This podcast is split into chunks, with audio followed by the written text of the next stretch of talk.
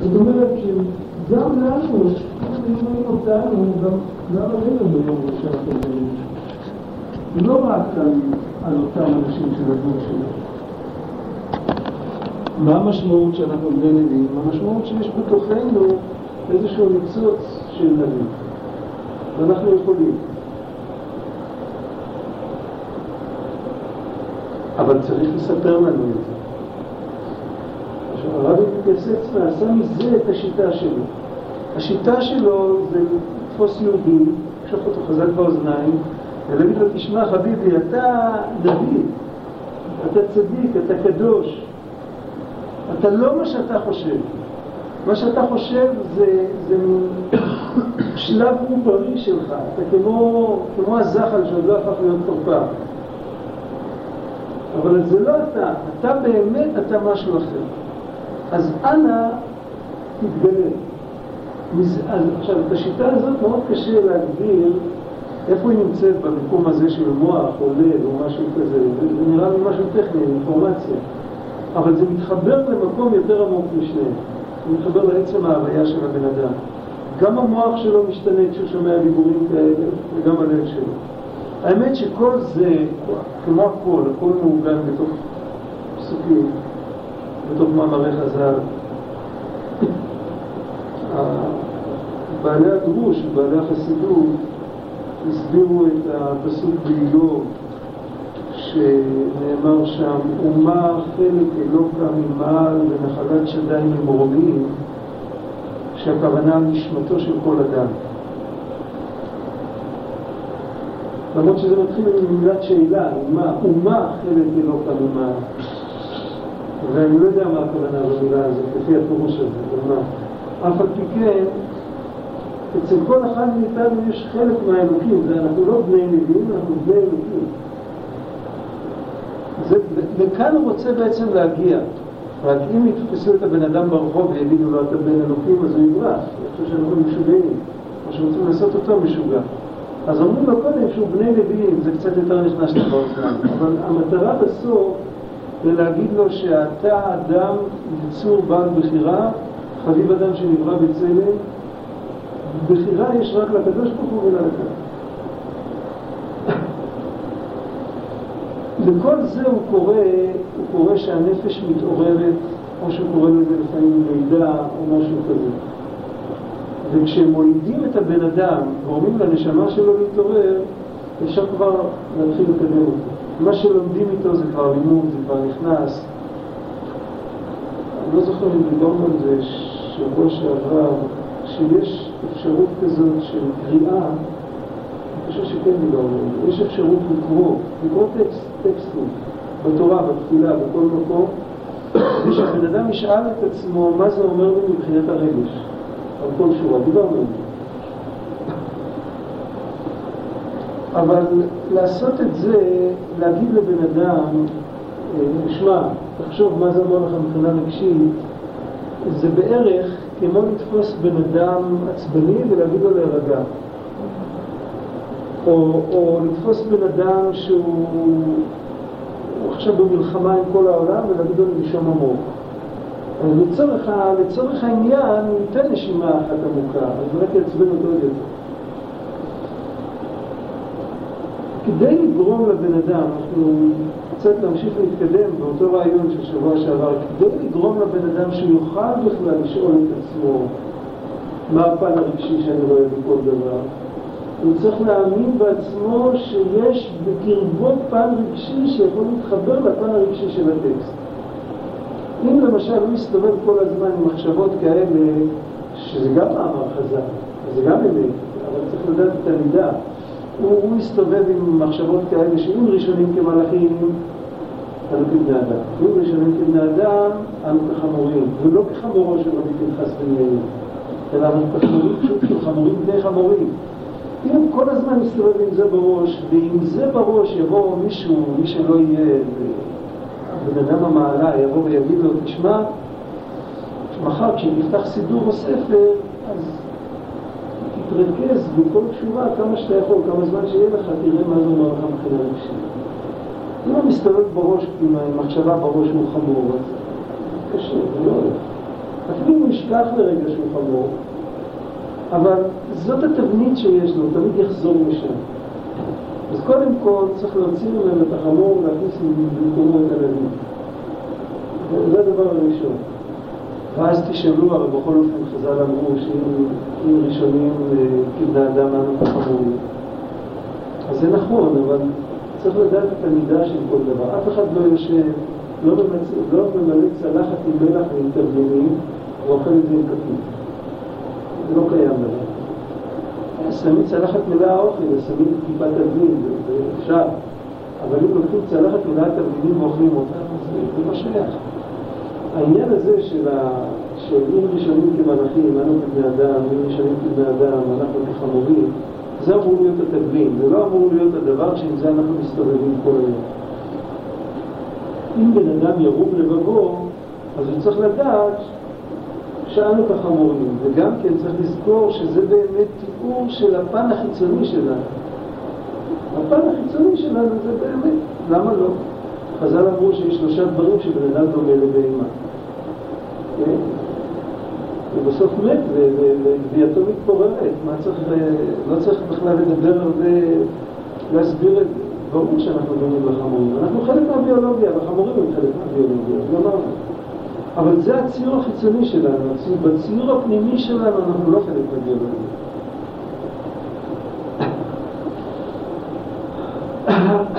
אז לכן, ההתחלה של הכל זה לעורר את הנשמה של האדם. להעביר לו את המסר שהוא משהו מיוחד. לא שהוא משהו מיוחד יותר מאחרים. משהו מיוחד יותר מאחרים זה בלוק. כולם מיוחדים. אבל גם אנחנו מיוחדים. אנחנו מאוד מיוחדים. והשם יתברך לא עושה אף פעם דבר אחד פעמיים.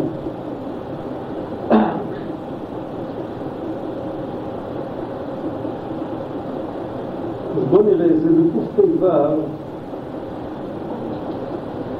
אנחנו בקטע שמתחיל מה שאין כן.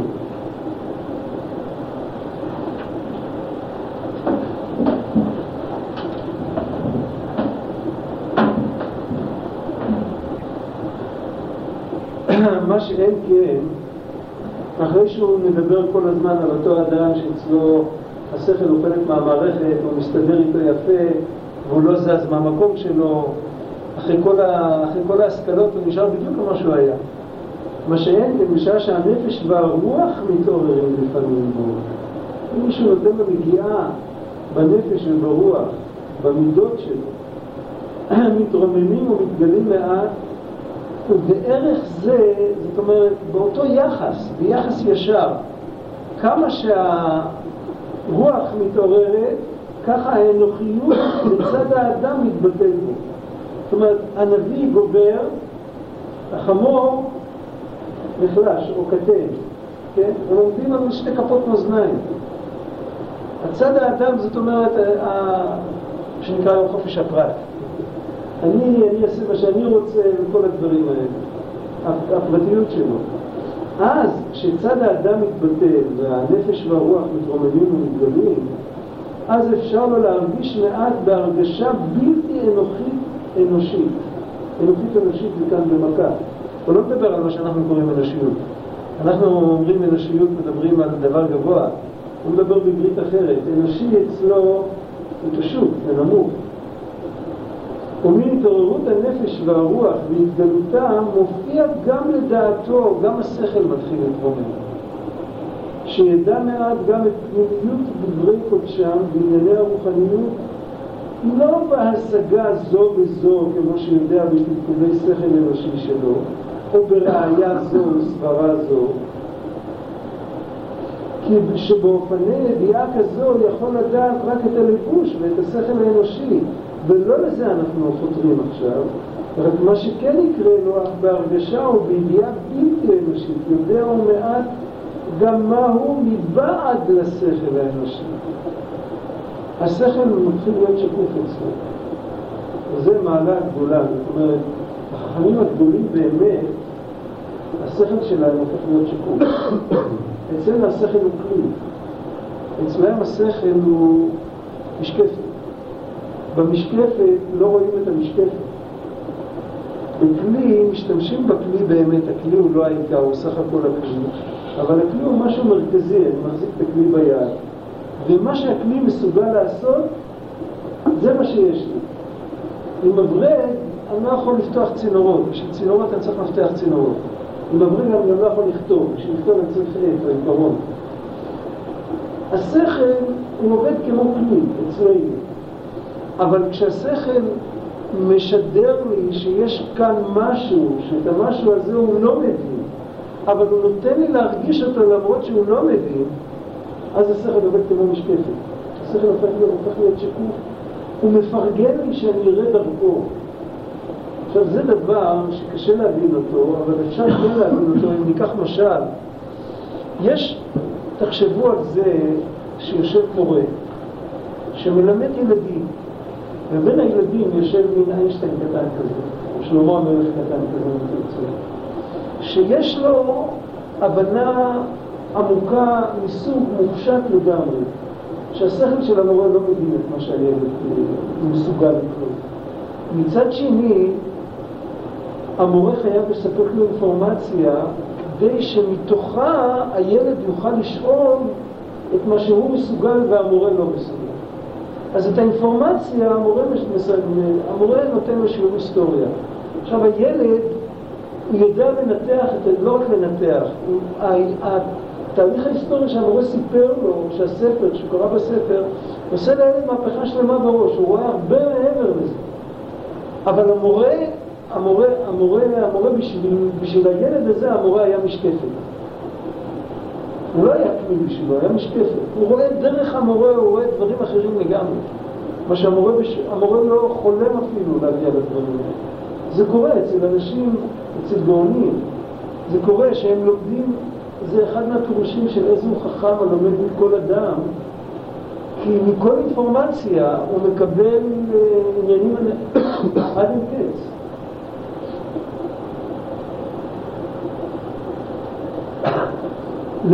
לפי זה אפשר להבין גם בתוך הנפש שלנו, בתוך כל אינדיבידואל יש גם דבר כזה. יש בפנים, יש את הנשמה הקדושה. אם השכל של הבן אדם מספק לו אינפורמציה, והנשמה כבר התעוררה, היא לא ישינה, אז דרך השכל הוא יכול לקלוט דברים שהם למעלה מהשכל. אבל אם הנשמה שלנו עדיין לא התעוררה, אז אני מקבל את השכל ואני נשאר עם השכל. ועם השכל אני מבין רק חיצוניות, אני מבין רק מהלכים, רק משלים, רק דוגמאות, אני לא מבין את הדבר בעצמי. עכשיו, כדי שהנשמה תתעורר, אני לא יודע איך אומרים את זה, אבל צריך. צריך. הייתי אומר מילה פשוטה, אם רוצים לעורר נשמה של יהודי, צריך פשוט לאהוב אותך. זה הכל. רק כאן הוא מדבר יותר על, על הוא לא מדבר בדיוק על לאהוב, הוא מדבר על, על, על לתת, בו, לתת בו אמון. להאמין בו שהוא משהו מיוחד. ברגע שנותנים לו את האמון שהוא משהו מיוחד ומקרינים לו את זה, לפעמים אפילו צריך להגיד לו את זה במפורש, אז הנשמה מתעוררת אצלו, אחר כך הוא כבר ישמע דברים אחרים. הוא ישמע את מה שהנשמה יכולה לשמוע.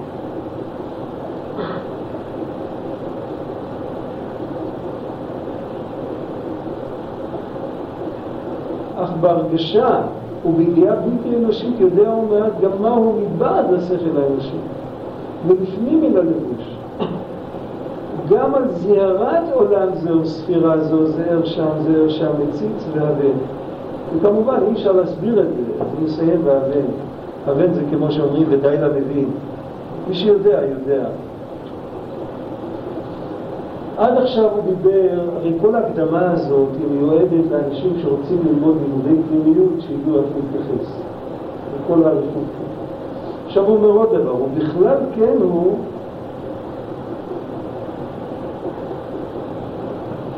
זה קר מדי? לא, בסדר. אפשר להרים את זה, יש... הוא בכלל כן בכל ענייני עבודה.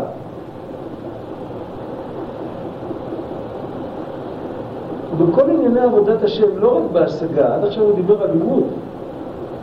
יותר יקל לאיש לעורר את עצמו כשיתחיל לעורר את הנפש והרוח, מאשר יתחיל לעורר את נשמתו בדבר שכל. זאת אומרת, ודאי שהדרך לכל דבר זה דרך השכל. אבל הוא צריך בהתחלה, לפני הכל, הוא צריך לעורר את הנפש ואת הרוח על ידי זה שהוא נותן בהם אמון. יש אחת הדוגמאות זה אה,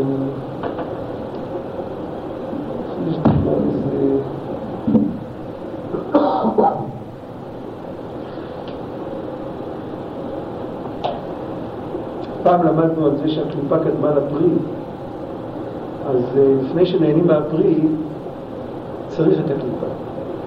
כשרוצים לאכול את הפרי, אז מסירים אותה. אבל כל זמן, שה, כל זמן שהפרי עוד לא גמר, אז צריך את הקליפה. איפה יש את זה בעבודת האדם? בן אדם צריך שיהיה לו גאווה, תחילה. אם אין לו גאווה בתחילה, אז הוא לא ילמד. אם תהיה לו גאווה, הוא יסכים ללמוד. אחר כך, כשהוא כבר למד וידע, הוא צריך להיפטר מהגאווה. אם למד את התורה הרבה, אל תחזיק טובה לעצמך, כי לכך נוצרת. אבל לפני הלימוד הוא צריך את הגאווה. באותו אופן, לפני הלימוד צריך איזשהו אמון בכוחות של הנשמה. אם בן אדם ניגש ללימוד, או אפילו לספר מוסר, אפילו לספר כמו בסדרת ישרים, או שהוא ניגש לפרק תהילים, הוא ניגש עם אה, מי אני ומה אני, וזה לא בשבילנו, זה לא לדורות שלנו. מכירים פילוסופים כאלה, יש כאלה פילוסופים שאומרים שכל דבר היה שייך פעם. היום ברוך השם שאנחנו מניחים תפילין ואוכלים כשר ושומרים שבת. כל העניינים האלה, זה בסדר, יש, הולכים, לומדים, שומעים, נהנים, זה לא שייך אלינו, זה גבוה מדי. אם בן אדם ניגש לזה ככה, זאת אומרת שהוא לא נותן אמון בעצמו, אנחנו לא רוצים. קודם כל הוא צריך לעורר את הנפש ואת הרוח. ואנו אומרים בדיוק בשכל, שבו קשה לעורר עצמו, ולא בדמיון ומחשבה. דמיון ומחשבה צריך. צריך להשתמש הרבה בדמיון והרבה במחשבה, ופחות בשכל בהתחלה.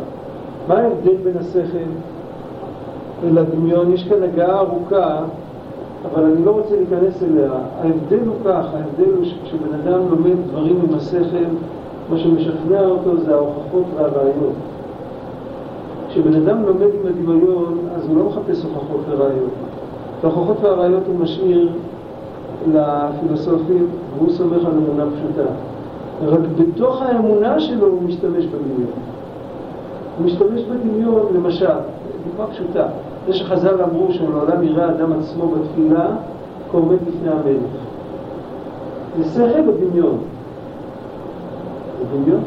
זה לא שכל. אם זה היה שכל, אז היה צריך להיות, להיות צמוד לזה, היה צריך להיות הוכחה שאתה באמת בתפילה עומד לפני המלך. הוכחה מוחצת, מדעית, שאי אפשר להפריך אותה. אין דברים כאלה ביהדות. הקדוש ברוך הוא משאיר אותנו תמיד על הבחירה, ואנחנו צריכים להתפלל שהפנימיות שלנו תתגלה, ואז האמונה שלנו תהיה שלמה. לבנות את האמונה על השכל, אפילו אם מישהו מצליח, אז עד להודעה חדשה. עד שבפינה של הרחוב הבא תימצא הקושייה התורנית הבאה שתפריך את כל המסקנות של, של היום. וככה תמיד אנחנו, כל החיים שלנו, זה מסקנות ופרחות למסקנות, ואחר כך מסקנות חדשות, ואחר כך עוד פעם פרחות למסקנות. אף פעם אנחנו לא מגיעים למסקנה סופית. כן, עד שאנחנו לא מתים, אנחנו לא מגיעים למסקנה סופית. זה הטבע של השכל. על כל קושייה יש תירוץ, ועל כל תירוץ יש קושייה. לא משם אנחנו מאמינים, אנחנו מאמינים בגלל שחלק מנשמתנו נמצאת עכשיו בעולם העליון. הרגע, עכשיו כשאנחנו יושבים פה ומדברים, חלק גדול מאוד של הנשמה, יותר גדול מהחלק שאנחנו מכירים, נמצא בעולם העליון, והוא שם רואה ושומע את האמת בצורה בלתי אמצעית. והחלק שיש בתוכנו מחובר לאותו חלק. אבל כדי שזה יהיה פעיל, אנחנו צריכים להשתמש עם המחשבה אבל לא צריך לחשוב. למרות שבספרים כתוב הוכחות. כתוב. לפעמים נתקע מישהו עקשן ואומר, תוכיח לי. אז כתוב הוכחות. אבל לא בונים עליהם. ההוכחה היא לא חזות הכל. כי הדמיון ומחשבה עולה לפעמים מן הרוח והנפש. הדמיון בא הרבה פעמים מהרגש. מהמידות ורצוניות הפחושיות, ובהם לא יקשה כל כך להתעורר כמו בספרו וחוכמתו שעל פי רוב. כשאנחנו באמת שואלים את השאלה שדיברנו עליה קודם, לפני שאתה נכנס. אה, דיברנו קודם על השאלה הזאת ש... שבן אדם ישאל את עצמו מה השורה הזאת אומרת לי מבחינה רגשית. מי שעושה את זה, אז עולים לו גם ציורים בדמיון. זאת אומרת, מי שאומר אה, אלוקי אברהם, אלוקי יצחק, אלוקי יעקב, הוא שואל את עצמו מה השורה הזאת אומרת לו מבחינה רגשית. ופתאום, פתאום נופל האסימון שאנחנו עומדים ומתפללים לאלוקית של אברהם, שזה לא איזה מין... מספרים על רבי נחמן שאמר פעם, אבל מישהו מבין כאן יידיש? קצת, מחוץ לארץ. הוא אמר, alter alter Gott, התרגום המילולי של זה, זה האלוקים הזקן הישן. כן? אז מה הוא התכוון לומר? התכוון לומר, מה שכתוב בתנ"ך, אני השם לא שיניתי. הקדוש ברוך הוא למעלה מהזמן, הוא לא משתנה. ולא היה אלוקים לדור של האבות, ואלוקים אחר לדור של רבי עקיבא, ואלוקים אחר לדור שלי ושלך. לנו, בלי לחשוב, כאילו יש לנו, אנחנו עובדים כל מיני אלוקים, כן? יש את האלוקים העתיק של זמן התנ"ך. שמה, יש שם את אדם הראשון ואת נוח, ואת האלוקים שדיברו איתו. אחר כך יש את האלוקים ש, שדיבר עם ירמיהו. אז אנחנו רואים פתאום אנשים אחרים, ואלוקים מדבר איתם בשפה שלהם, הוא נראה לנו אלוקים אחר, כן? אחר כך יש את האלוקים של רבי עקיבא, ויש את האלוקים של הארי הקדוש, יש את האלוקים של הרמב"ם, יש את... לא לפי סדר הדורות, אבל... אבל האלוקים הוא אותו אלוקים. וכשאנחנו עומדים מולו, אנחנו עומדים מול אותו אלוקים שברא את הכל, שברא שמיים וארץ. אז אין כאן השגה גדולה, אין כאן הרבה שכל, אבל יש כאן נענוע, איך אומרים, אה, אה, ניעור של החלומות שלנו. וכשנופל איזה אסימון רגשי בקטע הזה, אז עולים גם דמיונות. אז גם, אז אנחנו גם מתפללים עם אברהם, יצחק ויעקב. אם אנחנו מתפללים לאותו אלוקים, אז אנחנו עכשיו בבית כנסת ביחד איתם, או שאנחנו עושים ביקור באוהל שלהם ומתפללים. התפילה שלנו כבר הופכת להיות אחרת. ולפני זה אנחנו אומרים אלוקי אבותינו, אז אבותינו זה לא אברהם, יצחק ויעקב. לא אומרים אלוקי אבותינו אברהם, יצחק ויעקב, לא כתוב. כתוב אלוקי אבותינו, פסיק, אלוקי אברהם, אלוקי יצחק ואלוקי יעקב. מי זה אלוקי אבותינו? זה אבותינו. זה כל אבותינו, מאברהם, יצחק ויעקב עד היום. תארו לעצמכם איזה דמיון יכול לעלות לבן אדם ששם לב. הוא הולך באיזה מקום, או באיזה יער, אני לא יודע איפה. פתאום הוא רואה המון אנשים, וכולם מתפללים להשם. בשורה הראשונה הוא רואה את אברהם, יצחק ויעקב, אחרי הוא רואה את משה ואת כל הנביאים ואת כולם, אחר כך הוא רואה את כל הדורות. והוא בסוף עומד בקצה והוא מתפלל עם כולם ביחד. וזו כבר תפילה אחרת לגמרי. הכל בכוח של מחשבה שנוצרה משאלה אחת קטנה, מה זה אומר? זאת אומרת שההתעוררות של הרגש יכולה להפעיל דמיון, יכולה להפעיל מחשבה, לא חייב להיות שם דווקא ספר. והמחשבה הזאת היא פועלת. אבל אם היה מתחיל להתבונן עם השכל, להתחיל להבין את הייחודיות של אברהם ולהבין את הייחודיות של יצחק, היה נשאר תקוע שם, הוא היה הופך להיות... הוא היה שוכח שהוא מתפלל. יש אנשים גדולים שהדרך של השכל זה מה שהוא אומר, הוא אומר בהמשך, הוא אומר, חוץ מצדיקים הגדולים, שנפשם ונשמתם, לא רק רוחם, הנשמה זה החלק של השכל, גלויות תמיד, החלק הקדוש של הנשמה, ועומדות אכן להתקרב ולהידבק בהשם, ומתעוררים מכל דבר שהוא. יש סיפור מפליא על רבי חיים מצאנז, שמעתם את השם הזה? בטוח. היה אחד מהאבות הראשונים של החסידות, כבר כמעט 200 שנה יש ממנו.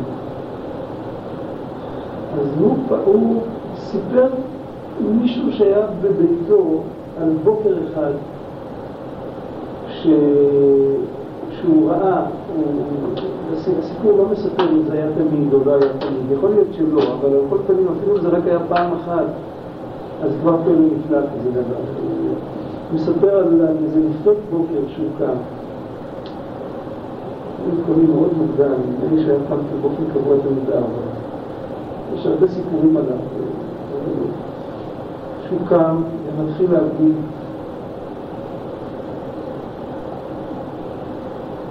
מודה אני, הוא נוטל ידיים, לפי הסיפור הזה הוא היה נוטל ידיים קודם, אני יודע, אנחנו נוטל ידיים אחרי מודה.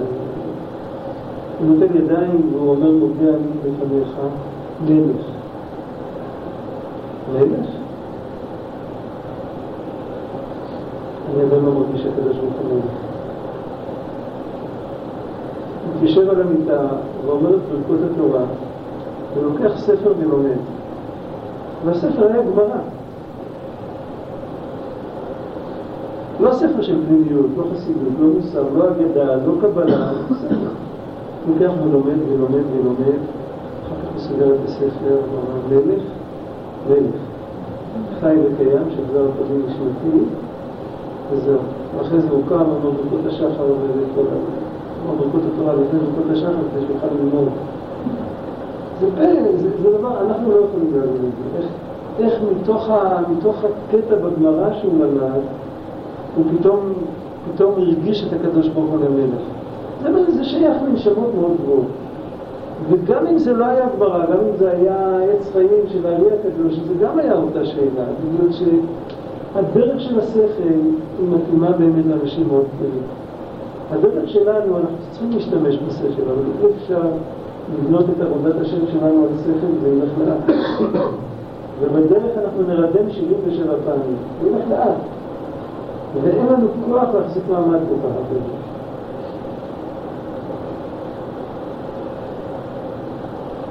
עכשיו אצל כל אדם, לא הצדיקים הגדולים האלה, אף כשיעיין בדברים עליונים, אף בקבלה וחסידות, ורואה בשכלו את גדלות השם ורוב ההשתלשלות עד העולם העשייה, זה הרי מה שלומדים בקבלה ובחסידות. כמה שהעולם שלנו גדול, אז רואים שם כמה הוא אחד חלקי כלום, או אחד חלקי אין סוף, זאת אומרת. והעולמות שהשם ברא הם עד אין קץ, והוא יתברך נמצא בהם ומרומם עליהם, וגם זה פלא, מתלבש בהם ומובדל מהם. אז בשעה זו שמעיין בשכלו, פועל בחוכמתו להוסיף חוכמה, אף שמתפעל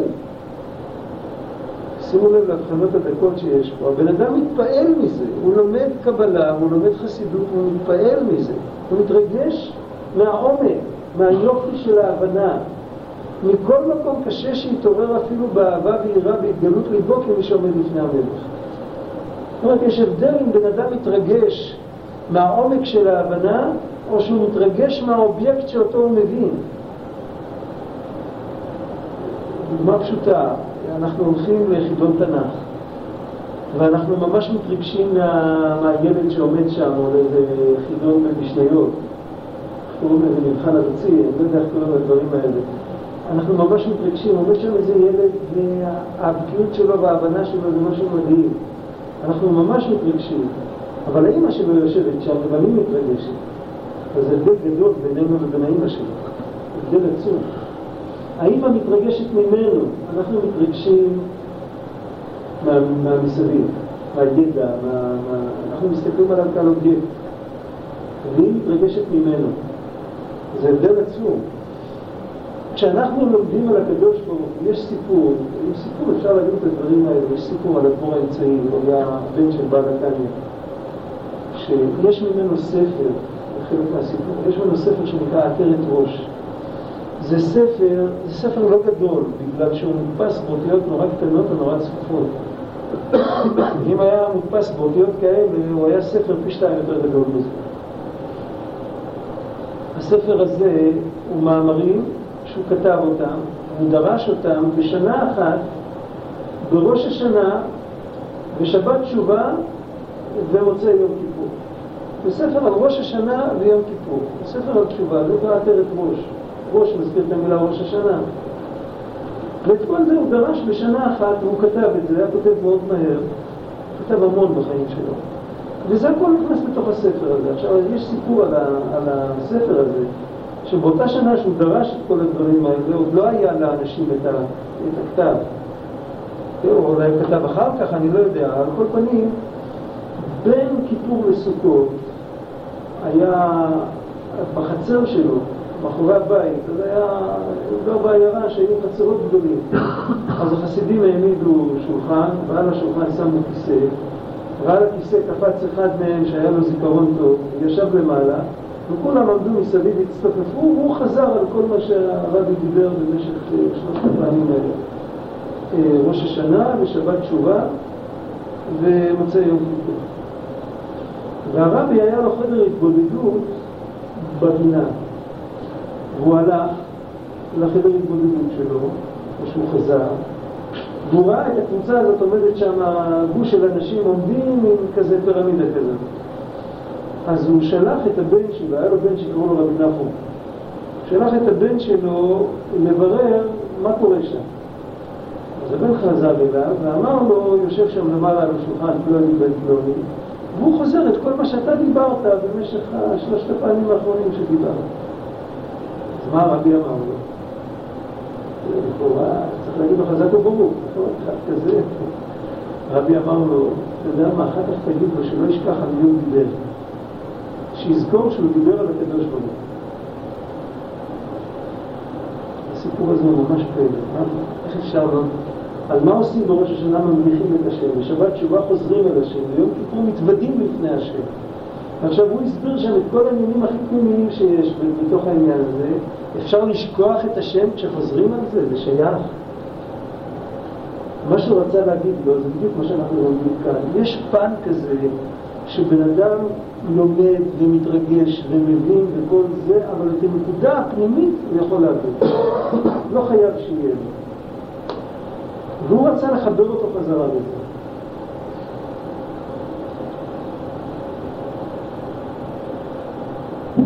זה מה שהוא אומר, זה קשה שיתעורר אפילו באהבה ויראה והתגלות ליבו כמי שעומד בפני המלך.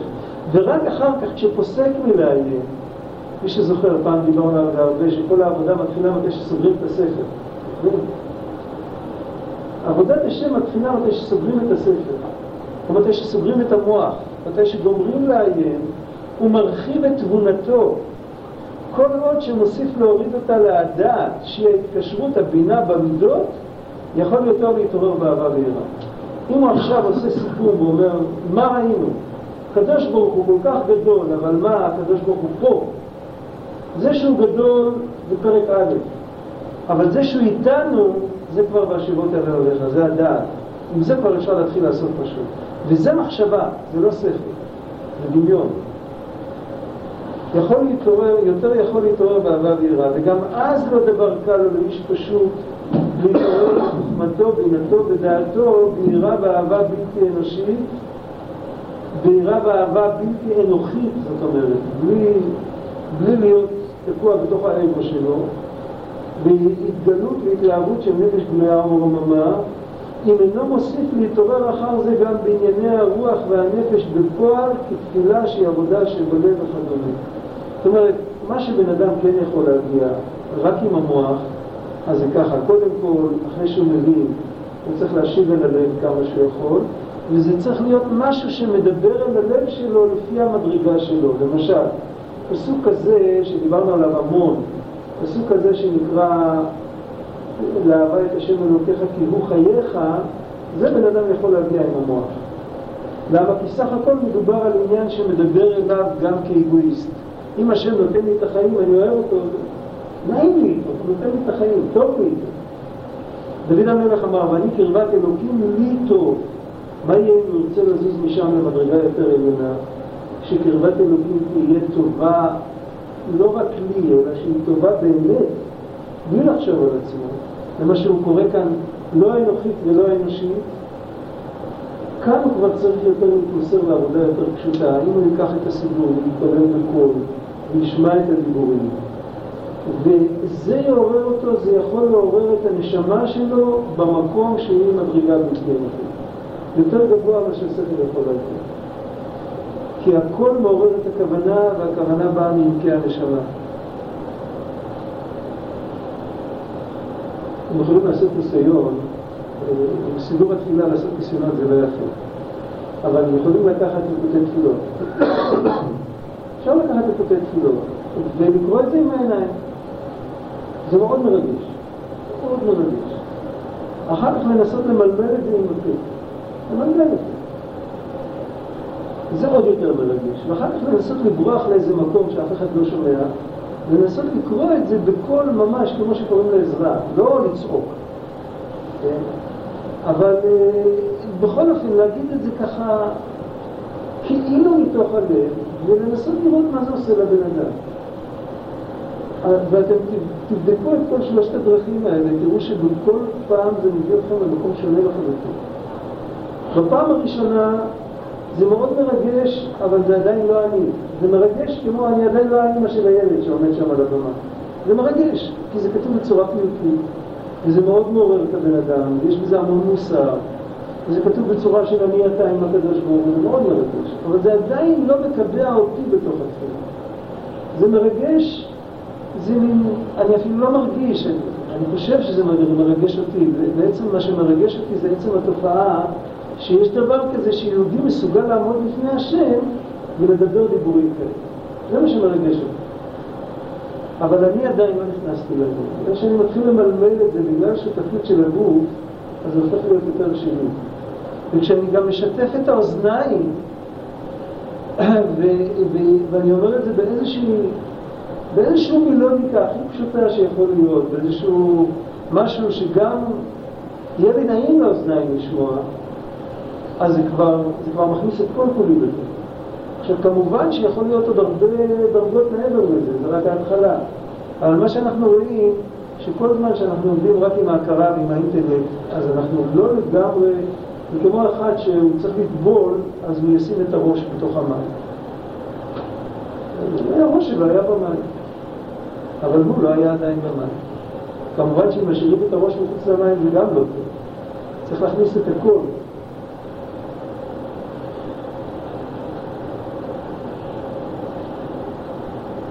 כן. עניין זה שקל יותר לאדם להתעורר ברוחו ונפשו מאשר בחוכמתו.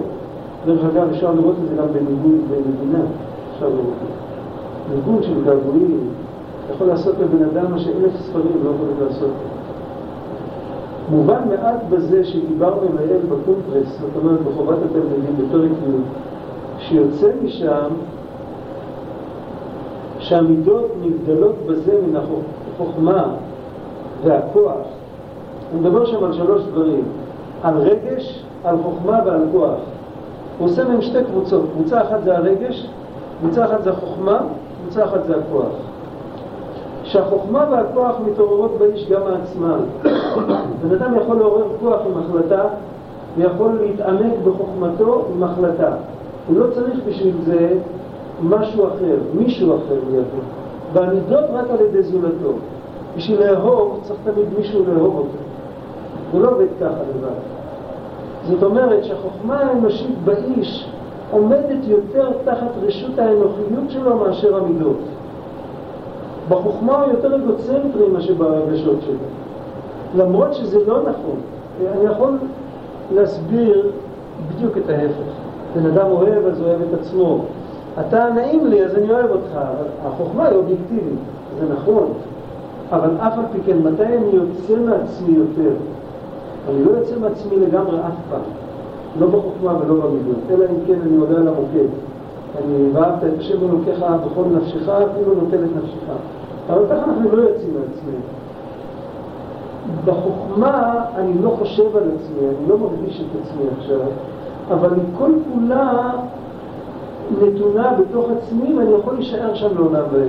כשאני מתחיל לאהוב אנשים, וכל שכן אם אני אוהב את השם, אני מתחיל לזוז מהמקום שלי. אני יותר קרוב למקום שבו אני, אני, אני אהיה לגמרי בעניין. אני מתחיל לזוז. כשבן אדם מתחיל לזוז, תחשבו בצורה פיזית, הכי פשוטה. אדם יושב על כורסה, ככל שהוא יושב יותר נוח, הרבה יותר קשה לו לקום. כן, אם בן אדם באמצע הליכה, איך אנחנו אומרים, בוא'נה, אתה עומד כבר, תביא כוס מים. אתה כבר עומד. מה ההבדל? מה זה משנה? בגלל שעד עכשיו עמדתי ועבדתי, אז, אז עכשיו צריך להוסיף לי? אתה ישבת עד עכשיו, קום אתה. כן, אבל לא כדאי לי לקום בשביל זה. יש עניין שכשבן אדם נמצא במצב סטטי כזה, הוא לא מתחיל לזוז, אז הסטטיות מקבעת את עצמו. כשבן אדם מתחיל לזוז, בסוף הוא יזוז לגמרי. הוא זז רק עד הברז, אבל יש יותר סיכוי שאם יצעקו בבית הכנסת ממול מנחה, אז הוא ירוץ לשם. אם הוא בתוך הכורסה, יגיד להם מחר. למרות שהוא לא התכוון, הוא התכוון בשביל עצמו, הוא התכוון לקחת לעצמו כוס מים מהברז, הוא לא התכוון שום דבר. אבל הוא כבר קם, אז זה אחרת. כשאנחנו אוהבים אחד את השני, אז אנחנו כבר בתנועה של נפש, אז אנחנו כבר נזוז לגמרי.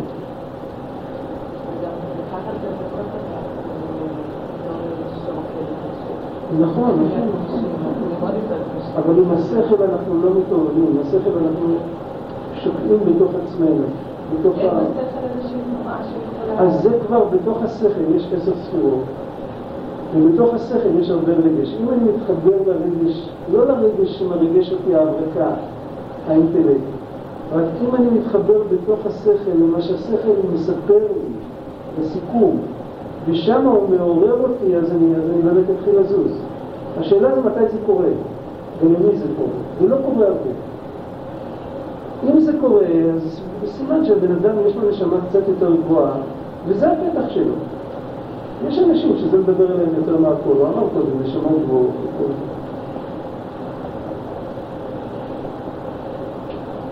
עכשיו הוא אומר עוד יותר, וכן רואים שלפעמים האיש מתעורר באהבה, יראה ורחמנות אף נגד רצונו, שהוא לא רצה מעצמו לאהוב ולרחם. אבל בריות זולתו עוררו, ובחוכמה אין דבר כזה, ולא נכריחהו כן בחוכמתו. זאת אומרת, לפעמים בן אדם בכלל לא, הוא לא בראש עכשיו לכלום. אבל הוא רואה משהו כל כך מזעזע שהוא מתחיל לרחם. אבל בשכל אי אפשר לעורר את הבן אדם אם הוא לא מתיישב לבד.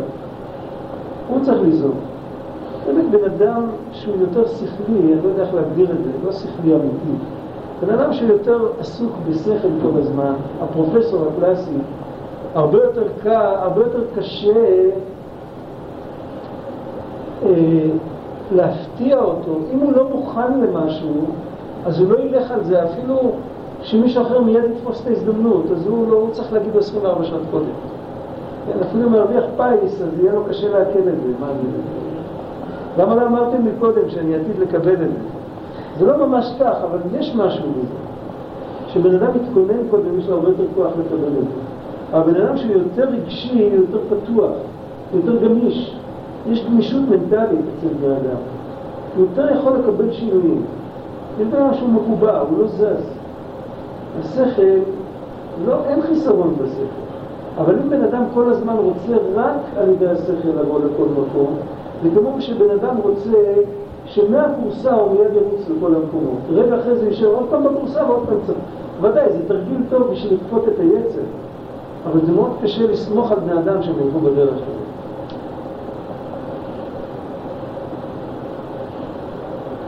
ולא נכריחהו כן בחוכמתו, שירצה לעיין בתורה וחוכמה אם אינו רוצה מעצמו. קשה להביא בן אדם שיתעורר לרצון וחוכמה אם אין לו רצון מעצמו. אלא אם כן יהיה לו צורך, רוצה לקבל תעודה או משהו כזה. אבל לא כמו ברחמנות. ברחמנות אתה רואה מישהו על כיסא גלגלים, אתה מתחיל לרחם גם אם לא רצים. וכיוון שהחוכמה יותר משועבדת לצד האדם ולאנוכיות שלו, לכן קשה יותר שתתגלה בה ההשראה. ואף שיש בה המשכת הנשמה ממרום, יותר ניכר בצד האדם המושל עליה ומכסה אותו. אבל הרוח והנפש, כיוון שאינם כל כך תחת אנוכיות האדם, יותר קל שיתעוררו בהשראה.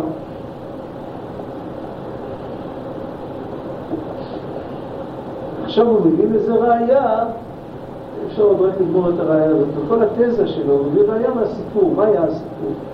הסיפור היה שלא ידעו מה לעשות בהר הבית.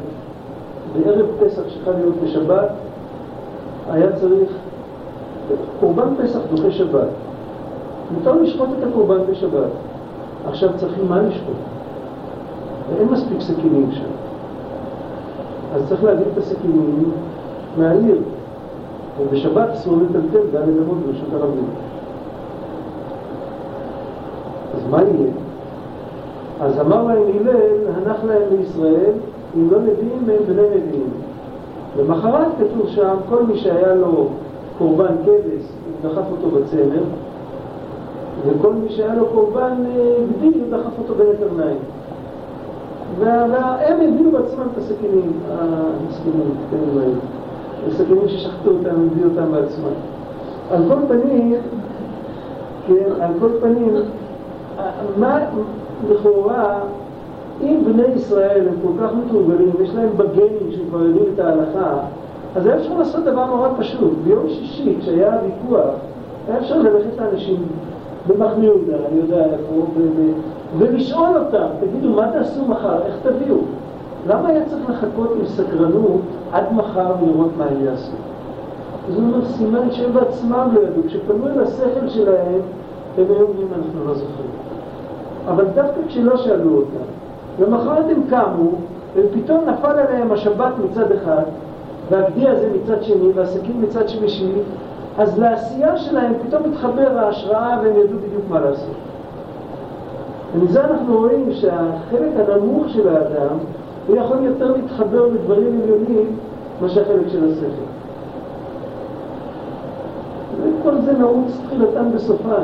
למה זה? מה? למה זה? כי החלק של השכל הוא יותר הרבה שנים מתרגל לשרת את האגו. אז הוא לא פתוח לקבל, יש בו קדושה, אבל קדושה מכוסה. באמת אם בן אדם מזדכך, בוא נגיד אם בן אדם אוהב ליישב את דעתו מדי פעם, ולשקול דברים בצורה אובייקטיבית ובמודע לשים את האינטרסים שלו בצד, זה סוג זיכוך לשכל, אחר כך בשכל שלו הוא גם יקבל השפעה. אבל זו עבודה שאנחנו לא עושים אותה. אנחנו להפך, אנחנו מגייסים את השכל לצורך ההוכחה שתמיד אנחנו צודקים. אז לכן, כן. המקרה של מי שהתעורר והלך להגיד את כן. מודה אני, כן. אותו אחד לא היה צדיק. ובסוף הוא למד את הגמרא, וזה היה דרך השכל שהוא הבין שהוא כן, המלך, כן. הוא היה באמת, הוא היה באמת משהו גבוה. אז אפשר להגיע לאמת. אפשר להגיע. אפשר להיות כמוהו, אבל בינתיים אנחנו אחרת.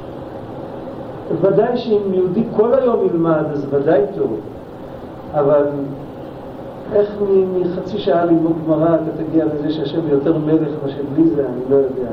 אני חושב שאם אתה רק תחשוב רגע אחד, תודה רבה השם שאתה נותן לי אוויר, בלי האוויר שלך אני לא יכול לחיות, אז אתה תבין הרבה יותר שהוא מלך מאשר עם כל, ה...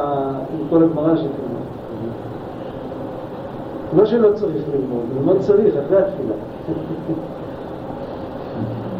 אבל שאמרו, והלא ראיה ברורה לנו ממעשה דהילל, שאמר ישראל הם אינם נביאים הם בני נביאים הם, למחר וכולי, כתוב שמיים עשו עם הסכינים.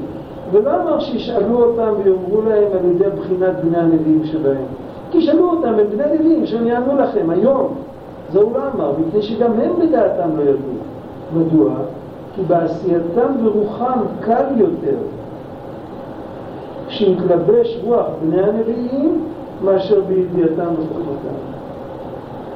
זה פלא גדול הלימוד הזה, לא תמצאו את זה בהרבה ספרים, אה, רעיון כזה, אבל אחרי שכבר למדנו את זה, אז בוודאי שאנחנו חייבים לשמור על זה וליישם את זה, וזה דווקא יותר קל. ודרך אגב הרווחנו משהו. כי בדרך כלל כשאנחנו רוצים לעבוד את השם, אז אנחנו אומרים, עכשיו אין לי כוח, עכשיו אין לי זמן, אני עייף. אני אגיע הביתה, אני, אני אגיע הביתה עד, ש, עד שנגיע, אני צריך ללכת להתכונן ערבית ולקרוא קריאת שמע של המיטה, אין לי כוח. להתכונן ערבית, תשים לב לכל מילה, ו... ו, ו אז, אני אגיד את זה ככה, אני אגיד כי חייבים. ואני לא, אני לא אנסה אפילו לשמוע מה שאני אומר, כן? כי אין לי כוח. אבל אם הרב מתייסץ, אז יש דרך. הוא אומר, תפסיק, אתה לא צריך הרבה כוח, אתה לא צריך הרבה שכל, תעמוד עם הפנים לקיר. תתחיל להגיד את המילים בקול, ותגיד אותם עם חשק, עם חיות, עם... תאהב את השם, אל תנסה להבין אותו. לאט לאט ההבנה גם כן תגיע. ואז הוא תופס את הבן אדם גם בחלקים היותר נמוכים שלו, במכנה המשותף הנמוך ביותר, וכמו שרוצים להרים, זה למשל של בעל התניא, הוא אמר שרוצים להרים קיר שעשוי מקרשים ששוכבים, והקרשים התחתונים שקרו, אז צריך להכניס את הג'ק, קראו לזה בשם אחר, מתחת לקרש הכי תחתון, ואז כולם מרימים. אם מכניסים באמצע, אז ייווצר לך חלל, ודרך שם ייכנסו כל הנחשים. צריך לתפוס את הבן אדם מהכי למטה, זה מה שהוא עושה כל הזמן. לתפוס את הבן אדם מהכי למטה, ולהראות לו שאם הכי למטה יכול להגיע למקום הכי גבוה. זו מתנה שקיבלנו, צריך לשמור על זה. טוב. השם יעזור.